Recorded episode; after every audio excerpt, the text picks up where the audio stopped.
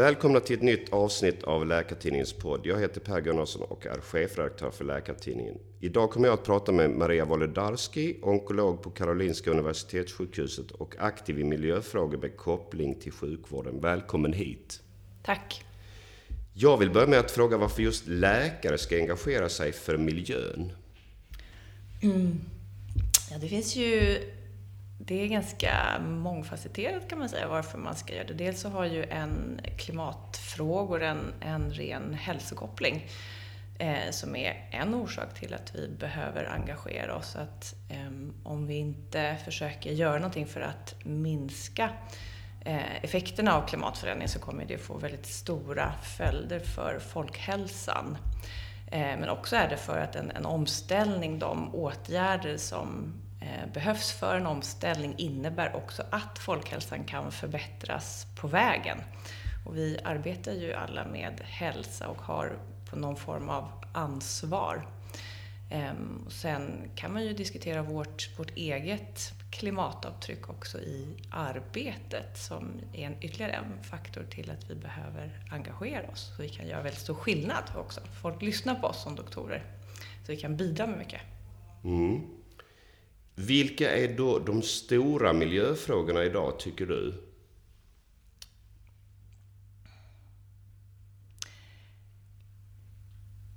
Tänker du i sjukvården eller jag rent nog allmänt? generellt sett, som ja, du ser det. Som jag ser det. Alltså det är ju... Alltså dels är det ju, miljöfrågor är ju en sak, sen är det ju liksom klimatförändringar också.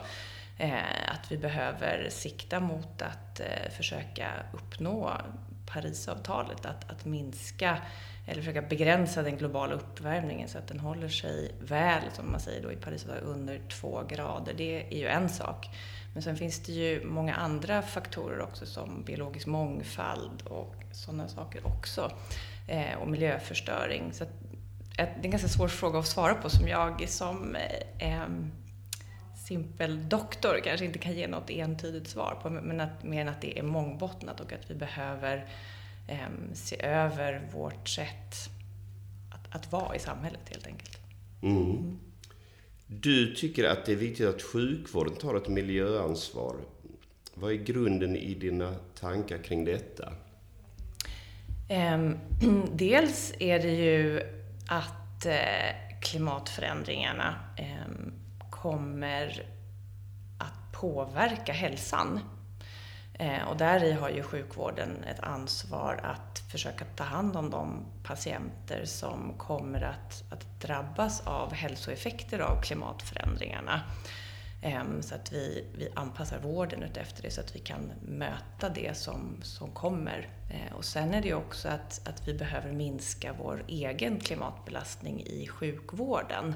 Eh, sjukvården, ehm, utbyggnaden av sjukvården ökar ju ständigt och vår resursanvändning ökar också och vårt koldioxidavtryck. Så det behöver vi ju också ta ansvar för att vi precis som alla andra aktörer i samhället arbetar mot att minska. Så det är två flerbottnad. Mm. När det gäller hållbar sjukvård, hur mycket arbete kring detta pågår idag och vad ytterligare tycker du behöver göras? Um, ja, alltså jag, jag tror, eh, eller vet, eller tror, eller hoppas. Nej, men det, det pågår ju ganska mycket egentligen i Sverige. Um, Sverige sägs ju vara i, i framkant i sjukvården på många sätt i, i, med många hållbara initiativ och Ehm, hållbara eh, projekt och så. Men, men vi har liksom ingen, inget sammanhållande organ i Sverige. Eh, som det är nu så ligger det mycket på regionerna. Så alltså att det är mycket som görs som kanske behöver göras många gånger igen. Att vi skulle behöva någon mer eh, något gemensamt i landet som liksom för oss framåt mot ett kanske gemensamt sätt att, att arbeta på och, och att vi kan följa upp olika indikatorer och så. Eh, och menar du i Sverige egentligen eller globalt vad som görs? Ja, jag tänkte på Sverige tänkte på nu, Sverige. Ja. nu minns jag faktiskt inte ursprungsfrågan. Nu får du ta om den. jag ber om ursäkt. Gjorde, ja. Eller den såg ut så här. Ja. Eh, hur mycket arbete kring detta ja. som pågår mm. idag och vad mer som behöver göras. Ja. Jo, men alltså det pågår såklart på många olika ställen så finns det ju initiativ och projekt och, och drivande personer. Eh, men det behöver, eh, det behöver tänker jag, eh, likriktas mera i landet så att vi arbetar på samma sätt. Eh, och att man vet vad de olika delarna, delarna gör på ett annat sätt än vad det är nu. Mm. Men, men det pågår ju absolut, mm. det gör det. Har du någon tanke kring hur en sådan organisation som skulle kunna stötta det arbetet skulle se ut? Um, inte direkt, men i England har man ju en, eh, en central enhet som, som styr mer och som, som också stimulerar eh, till arbete ute i periferin, så att säga. Så någonting sånt skulle ju vara väldigt bra att, att eh, ta eh, intryck från. Och det, där finns det ju väldigt bra uppföljningar och så också hur det ser ut i England. Här i Sverige finns det många olika bra eh, initiativ och det görs väldigt mycket men vi har ingenting så att vi kan på ett enkelt sätt ta lärdom av varandra och, föra det framåt på ett, på ett sånt tydligt sätt som det finns i England. Mm. Mm. Så där skulle en samordnande funktion ja. kunna spela en viktig roll? Ja. Du, jag skulle vilja backa lite och fråga hur ditt intresse för miljö och klimatfrågor väcktes en gång i tiden? Ja, men det var nog eh, alla redan under gymnasietiden när jag eh, intresserade mig ganska mycket för ursprungsbefolkningar och skrev något arbete om regnskogsindianer och deras samlevnad eh, med naturen. Så då blev jag väldigt intresserad av det eh, och läste antropologi ett tag också efter gymnasiet. Och sen föll det väl liksom lite i skugga sådär från, eh, eller av medicinstudier. Men sen för några år sedan så fick jag väl en del, ja det kanske är en tre år sedan ungefär, en väldigt personligt uppvaknande eh, av hur, hur det ligger till. Och så började jag förändra mina egna personliga beteenden. Ehm, jag slutade flyga ehm, började tänka på vad jag handlar och ehm, matintag, eh, vilken typ av mat jag äter. Och det märkte jag att det var ju ganska enkelt att förändra eh, och att det gav mig någonting också att, att känna att jag gjorde någonting. Men sen, och jag engagerade mig mycket i en, en organisation då som heter Föräldravrålet också eftersom jag eh, har barn. Mm. och de, eller den Eh, ska leva, leva vidare i den här världen. Så då blev jag engagerad i det här föräldravården. och vad är det för en organisation? Ja, men det är en organisation eh, som är en ganska känd organisation eh, numer. Eh, där, man, där vuxna personer är barnens röst för klimatet.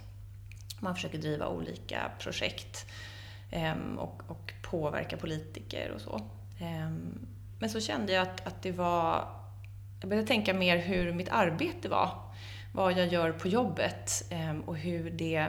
För jag hade liksom inte... Jag har alltid tänkt på mitt arbete som endast gott. Så började jag tänka på vad är det vi gör i, i arbetsvardagen som kanske inte är så gott. Dels för personer direkt Eh, eller indirekt här och nu som kanske skadas av, av miljöförstöring där läkemedel produceras och så. Och vad, vad händer med sjukvårdens klimatpåverkan för framtida generationer för allt gott som vi gör nu. Ehm, så det började jag tänka på lite grann, att det är hur det är att uppleva sig själv i en, en sån god situation som jag ändå är, där vi hjälper personer med cancer, men att det faktiskt på många sätt har en, en negativ innebörd för andra människor. Så då tog jag kontakt med miljöavdelningen på KS och eh, frågade vad jag om jag kunde göra någonting. Och eh, det kunde jag. Lite mm. i alla fall. Så, Så det blev ja. grunden till ditt engagemang som du har idag? Ja, ja det blev det. Mm. Precis. Och eh, om du ska berätta hur detta engagemang ser ut? Ja, eh, alltså det, det, är ju på, på, flera, på flera plan kan man säga. Dels så är det på mitt arbete då när jag först eh, tog kontakt med eh, miljöavdelningen och träffade miljöchefen där några gånger. Och han blev jättepositivt överraskad att det var någon, eh, en doktor som tog kontakt med dem för det var, hörde till ovanligheterna då. Det har faktiskt heller hänt ganska mycket sedan dess. Ehm, och då hade han redan haft en, en, många idéer om att läkare kanske skulle kunna fungera som slags ambassadörer för miljöverksamheten. För att det skulle föras ut i verksamheterna på ett annat sätt och skapa kanske dignitet för miljö och klimatfrågor ehm, på ett annat sätt än vad det haft tidigare i sjukvården. Ehm, så då försökte vi få till stånd under en tid ett eh, nätverk på Karolinska för miljöintresserade, miljö och klimatintresserade läkare. Men det var svårt att få till det av, av någon anledning. Och vi försökte på olika sätt. Vi annonserade på eh, intranätet och så skickade vi brev till alla, eller mejl till alla läkare på Karolinska och, och bjöd in till några möten. Och, eh, det kom en del personer.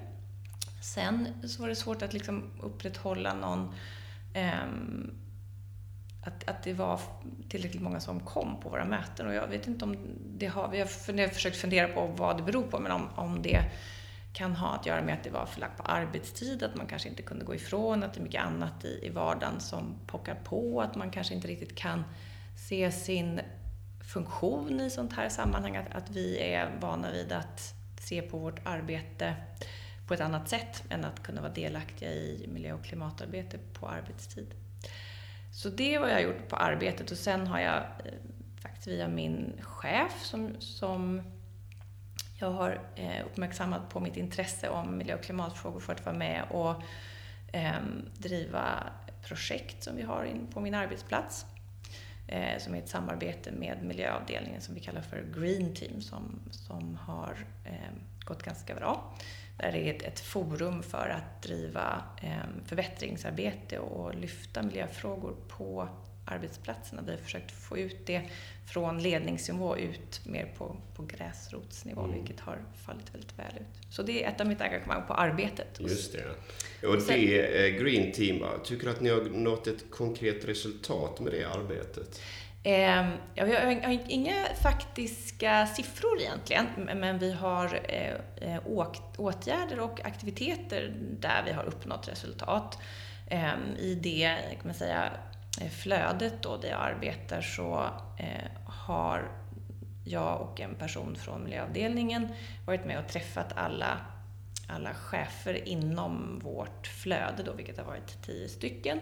Eh, så har de tagit upp med sina medarbetare eh, vad som man ska ha för aktiviteter som man ska förbättra då under ett år. Vi hade det här förra året som ett projekt.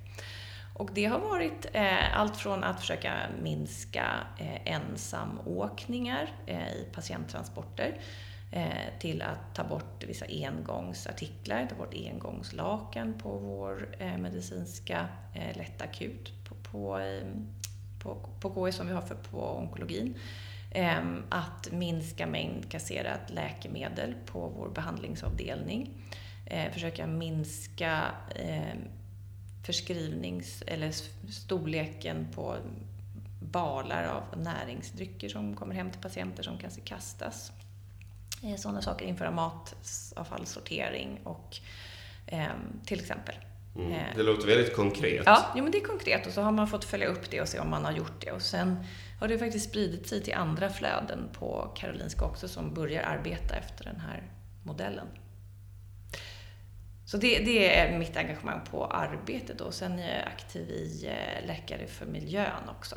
Just det, och det är en förening som gör vad? Eh, ja, men det är en förening som bildades ehm, i början av 90-talet av eh, Carl-Henrik Robert som var hematolog och eh, forskare ehm, och som också var med och grundade Det naturliga steget. Så det är en, en organisation då av läkare.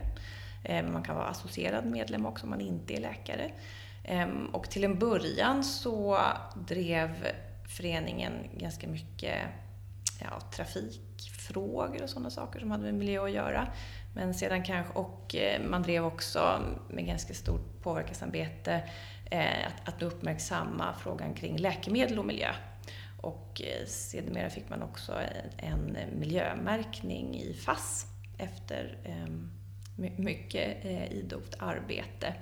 Och sen kanske 20 år tillbaka ungefär så, så arbetar man mycket med klimatfrågan då, att försöka uppmärksamma professionen och eh, sjukvården om vikten av att göra någonting mot klimatförändringar och kopplingen till hälsa och hälsa och klimat och hur man kan också eh, i och med förebyggande åtgärder påverka klimatförändringar. Så det gör vi bland annat. Håller seminarier och skriver debattartiklar, eh, försöker påverka politiker. Vi har varit med och utvecklat olika klimatpolicies för Läkarförbundet bland annat och nu senast för Svenska Läkarsällskapet. Mm. Så det är en aktiv förening? Det är vi också, ja, som faktiskt har vuxit de senaste två åren. Och vi har eh, lokalföreningar, eh, sex stycken. Från, för ett två år sedan ungefär så fanns det en lokalförening, så det har skett en tillströmning.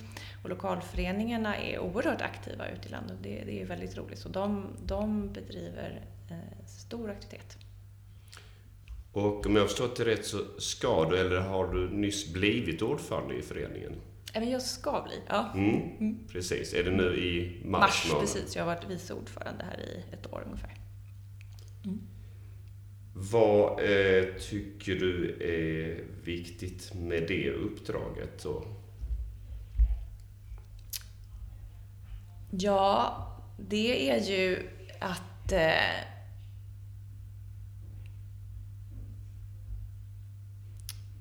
att, att försöka att eh, rida på den här vågen på något vis som, som vi har. Eh, som började då rulla in för några år sedan med eh, ökat engagemang bland i kåren som har varit jätteroligt att se för det har varit eh, svårengagerat eh, i, bland läkare med eh, att, att engagera sig för eller inte för klimatförändringar, utan mot klimatförändringar.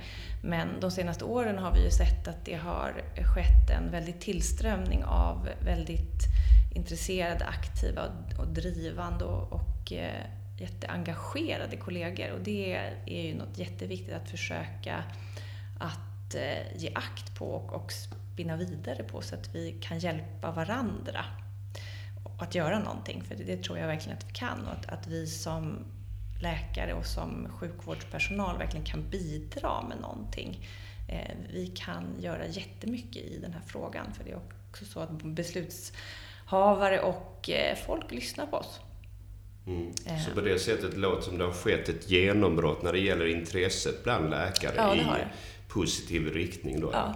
Sen behöver man ju, en, en viktig sak som, som vi kan göra som, som organisation och, och eh, tillsammans med andra i samarbete är att vi kan försöka kanske stärka vår roll som doktorer i det här att vi eh, vi kan få mer utrymme kanske i vårt arbete, att det här blir en viktig fråga i, i den normala vardagen. För det, det, är ju det som det behöver vara. Vi behöver ju få det här eh, inkorporerat i jobbet. Och det, det ser jag som, som viktigt, att vi tillsammans kan göra det. För om, om en person säger att Nej, men jag vill att det här ska ingå i mina arbetsuppgifter, då är det lite svårt. Men om vi tillsammans eh, belyser vikten av det här, att det faktiskt har med hälsa att göra, så, så kan det bli en del av vår arbetsvardag. Mm. Så det är en, en, förhoppning som du har att mm. det ska kunna nå dit också? Ja, dit också. Och att vi såklart kan bygga vidare på, på, på det nätverk som, som vi har skapat genom de här åren. Du, eh, jag såg att du också varit med i sjukhusläkarnas klimatgrupp. Jo. Ja, det är jag fortfarande. Ja. Mm. mm. Är den näraliggande i sitt arbetssätt? Um, du menar med Läkare för miljön? Ja, precis. Ja. Nej, inte direkt skulle jag inte säga. Det, det är flera av oss som är med i sjukhusläkarnas eh, grupp för klimat och hälsa är ju med i Läkare för miljön också. Så att många av, av sakerna eh, tangerar ju varandra. Ehm, sen är det ju olika typer av organisationer men, men, men eh, intresset för att försöka göra någonting gott eh, finns ju i bägge. Men, men de är inte likvärdiga på det sättet. Men vi eh, eh, försöker ju hjälpa varandra. Mm. Mm. Jobba tillsammans ibland ja, kanske? precis. Mm. mm. Du, du var inne på detta innan, eh, men jag vill bara lite kort komma tillbaka till det. Hur hållbart lever du själv? Ja, det kanske inte alls kanske det visar sig. Nej, nej. Eh, ja, av, av, att bara bo i eh, en storstad så kanske man inte lever så hållbart med, med all den extra energi som behövs för, för att driva runt alla byggnader och sådär som man vistas i. Men, men jag, eh, jag eh, flyger inte sedan några år, eh, gör jag inte. Jag åker tåg. Eh, åkt tåg på, när jag har varit på några kongresser och så. Eh, jag försöker mm, ha aktiv transport, cyklar. Eh, försöker tänka på konsumtion eh, så gott det går. Det är inte alltid så enkelt men jag försöker tänka, tänka på vad jag handlar och eh, hur jag handlar det och, och, vad det är för någonting. När det gäller både eh, konsumtion och även mat. Äter ganska stor utsträckning eh, vegetariskt och inte så mycket mejeriprodukter och sådär. Och kött äter jag ibland, det beror på vad det är. Eh, så det tänker jag. Ehm, och sen försöker jag, som, man, som jag inte riktigt visste förut att det spelar så stor roll, men jag har kontaktat min bank och så och bett eh, dem se över besparingar så att det mm. är i eh, hållbara besparingar. Det, och det tänker man kanske inte så mycket på som individ, att det spelar väldigt stor roll. Men det spelar ju jättestor roll vad man gör. Mm. Och se över mina elavtal och sånt. Mm. Det är väl det som jag mm. som gör. Försöker tänka på de där benen. Bena? De, ben, de fyra benen som man... In, benen som i Bertil. Ja. Ja. Eh, ja, men det är ju bostaden då, mm. att man ska minska sin energiförbrukning i bostaden och se över sina avtal, sina elavtal, eh, bankavtal och så. Eh, det, är, det är ytterligare ett B i och för sig. Alltså bostaden, så bilen, mm. att man försöker eh, använda så lite fossila drivmedel som möjligt. Eh, biffen, vad man äter, alltså att man inte äter så mycket eh, rött kött. Eh, och eh, sen så är det ju börsen, att man ser över sina besparingar. Mm. Så det var en bra kom ihåg-lista ja, kan ja, man säga? Ja, precis. De fyra benen. Så inte de två, men fyra. Ja, ja viktiga sådana. Ja. Du, förutom ditt stora miljöengagemang arbetar du ju också som läkare. Vad sysslar du med i din arbetsvardag? Eh, jo, men jag är onkolog. Och eh, just nu så är jag eh, ansvarig specialistläkare på en av våra slutenvårdsavdelningar på, på Nya Karolinska inom eh, tema cancer. Mm. Vad är det för typ av patienter som du möter där? Ja, alltså diagnosmässigt så är det huvud-halscancer, eh, matstrupscancer, eh, hudcancer. Och då är det de flesta patienter som ligger inne då på, på vår avdelning är patienter som kanske får eh, sidoeffekter av vår onkologiska behandling. Eh, eller som ligger inne på grund av, av, av alltså, symptom relaterade till själva cancersjukdomen. Eh, det är ju då väldigt sjuka människor. Mm. Hur är det att jobba med det i sin vardag? Eh, det, mm, det är ju någonting som man, man lär sig. Det blir ju ett, eh, en vardag det med. Och eh, såklart ett... Nu har jag ju jobbat i ett antal år så då arbetar man ju in liksom ett, ett arbetssätt att vara. Så jag tycker att jag känner mig ganska bekväm med det. Eh, och inte att det, man kan ju tro kanske att det är väldigt eh, betungande att, att människor är sjuka men jag tycker nog inte att det är det på det sättet utan vi kan ju faktiskt göra så gott vi kan för, för väldigt svårt sjuka patienter. Eh, och det kan vi göra om vi tänker klokt också för vi har ju väldigt mycket möjligheter nu för tiden. Så det svåra är kanske inte att behandla sjukdom utan det är att parera. Vad, vad är det som vi kan göra med alla de här nya möjligheterna och nya behandlingarna vi har? Men är det alltid så att det gagnar individen och, och patienten? Och det, det är det svåra i, i dagsläget, tänker jag, för, för många av oss som, som jobbar med, med de här svårt sjuka patienterna. Mm. Du, då kom vi in på att du är också doktorand på Karolinska Institutet och ska disputera inom kort. Vad handlar din avhandling om? Det vet jag knappt tänkte jag säga. Men... lite grann kanske du vet? Ja, jo lite. ja. Jo men den handlar ju som jag eh, arbetar med malignt melanom. Och eh, arbetar man med malignt melanom så handlar mycket om ens forskning då för många, många med mig, om eh, immunförsvaret.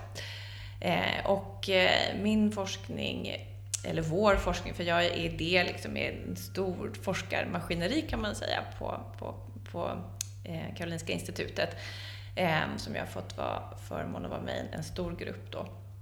Och eh, vår forskning handlar om att, att vi tittar på patienter som har fått många av de här Nobelprismedicinerna då. först när de kom som heter anti-CTLA4 Eh, och då har vi eh, tagit blodprover då innan patienten har fått behandling och sen under behandling för att se vad som händer med vissa typer av celler i immunförsvaret som, som just vår grupp tittar väldigt mycket på då. Och se om vi kan hitta några eh, faktorer som kan göra så att vi skulle kunna se ehm, om de här patienterna kommer gagnas av behandling eller om de kommer få mycket toxicitet av behandling och om vi redan innan behandlingen kan förutsäga det. Så det gör vi med de här anti-CTLA4 och även de andra Nobelprismedicinerna också, alltså anti-PD1. Och sen har vi också en, en studie, en klinisk studie med cellterapi. Mm. Där vi framställer eh, behandlingen av immunceller som har sökt sig till patientens tumör och så odlar vi upp dem och eh, mångfaldigar dem och så ger tillbaka dem till patienten. Mm, mm. Med gott resultat. Mm. mm. Vad är det viktiga resultatet du ser i din forskning då, så här eh, långt? Ja, alltså, det, det viktigaste, eller det, som kliniker då såklart, mm. så är ju eh, de resultaten vi har lyckats eh, få i den här kliniska studien där vi faktiskt har botat några patienter som har fått, eller som har och har haft spritt melanom och som har försämrats på de här nya, nya läkemedlen, immunstimulerande läkemedel och att de, några av dem kunnat bli tumörfria mm. och återgå till arbete. Mm. Det måste väl kännas som en stor framgång? Ja, det är väldigt, mm. väldigt häftigt. Just också efter att, eh, som att behandlingen är tillverkad av, av kollegorna på, på labbet. Mm. mm och de kommer, cellerna kommer från patienten själv så det är mm. liksom en skräddarsydd immunförsvarsbehandling kan man säga. Du, det börjar bli dags att avrunda. Vad gör du när du inte jobbar eller är aktiv i miljöarbetet? Eh, då eh, yogar jag ganska mycket. Jag håller på med något som heter Mysore-yoga. Som mm. är en, en, fysisk, väldigt fysisk form av meditation kan man säga. Mm. Mm. Det, det intresserar mig. Känner du att det ger dig ett lugn då? Eller? Ja, det gör det. Eh, fysisk styrka och eh, ett mentalt lugn. Mm. Du, till sist, vi lever ju just nu i en tid som kan upplevas som mörk och hotfull, både när det gäller miljön och andra eh, företeelser i samhället. Kan du säga att du ser några tecken på att vi trots allt detta går mot en ljusare framtid? Det var en stor fråga. Ja, det var en stor fråga. Eh, jag hoppas ju det, eh, gör jag ju såklart. Eh, ibland är det ju eh, lite motigt, tycker jag, eller har varit de senaste åren, så, så länge jag har engagerat mig i det här. Men samtidigt, och det är ju, eh, läget är ju mer än allvarligt. Så är det ju tyvärr. Eh, och det kan ju även jag eh, bli varse om ibland att, att jag upplever det som väldigt jobbigt, för det, det gör jag. Eh, och jag kan eh, bli väldigt sorgsen när jag tänker på min dotter och så, vad som ska hända med hennes framtid och hur, hur, hur, hon, hur det kan bli för henne. Och att jag och vi alla här eh, i tidigare generationer och i min generation har varit med och skapat de här usla förutsättningarna för barnen. Så det kan jag ju liksom drabbas av ibland, att jag tycker att det eh, känns väldigt motigt och oöverstigligt. Samtidigt som det ju bara sen jag började engagera mig med det här, ehm, då det var ganska mest motigt tycker jag, så har det ju hänt saker. Och det finns en annan uppmärksamhet eh, och en annan medvetenhet bara på de här korta åren. Så det tänker jag att man måste välja att se det som positivt också, för annars blir det ju väldigt tungt. Så att jag kan ju inte mer än andra egentligen säga att det är ju oerhört allvarligt, men, men man måste ju hoppas också och att vi tillsammans kan, att vi måste göra någonting. Ehm, och det är ju inte enkelt, men det kommer vara värt det. Mm, mm. Mm. Så är det. Eh, det kommer vara värt det. Och jag tror också att vi i och med en omställning, för det är ju lätt att tänka sig att man ska få det mycket sämre, för vi är ju vana att ha det så himla bra. Men vi kanske ska ställa oss frågan om, om vi verkligen har det så bra egentligen i vårt liksom, ganska hetsiga konsumtionssamhälle där vi konsumerar väldigt många saker. Eh, Alltifrån prylar till, till vård ibland som, som vi behöver börja diskutera. Att jag tänker att, att en omställning också kan få oss att agera på ett annat sätt som faktiskt kan vara gynnsamt för oss som individer och som för samhället. Mm. Att vi kan vinna på det. Och det tänker jag att vi behöver, behöver stärka varandra i att säga att det, det, faktiskt kan bli bättre att leva på ett annat sätt. För jag tror att många tänker att det är att vi kommer få det sämre om vi lever på ett annat sätt. Men jag tror att vi kan få det bättre. Mm. Och barnen kan få det bättre. Mm. Så på det viset så tror du att en annan värld är möjlig? Jag vill tro det i alla fall. Mm. mm. Då är det dags att sluta för idag. Jag vill tacka dig för att du ville vara med. Tack. Mm. Om ett tag kommer nästa avsnitt av denna podd. Ni som har lyssnat är välkomna att lyssna även då. Hej så länge!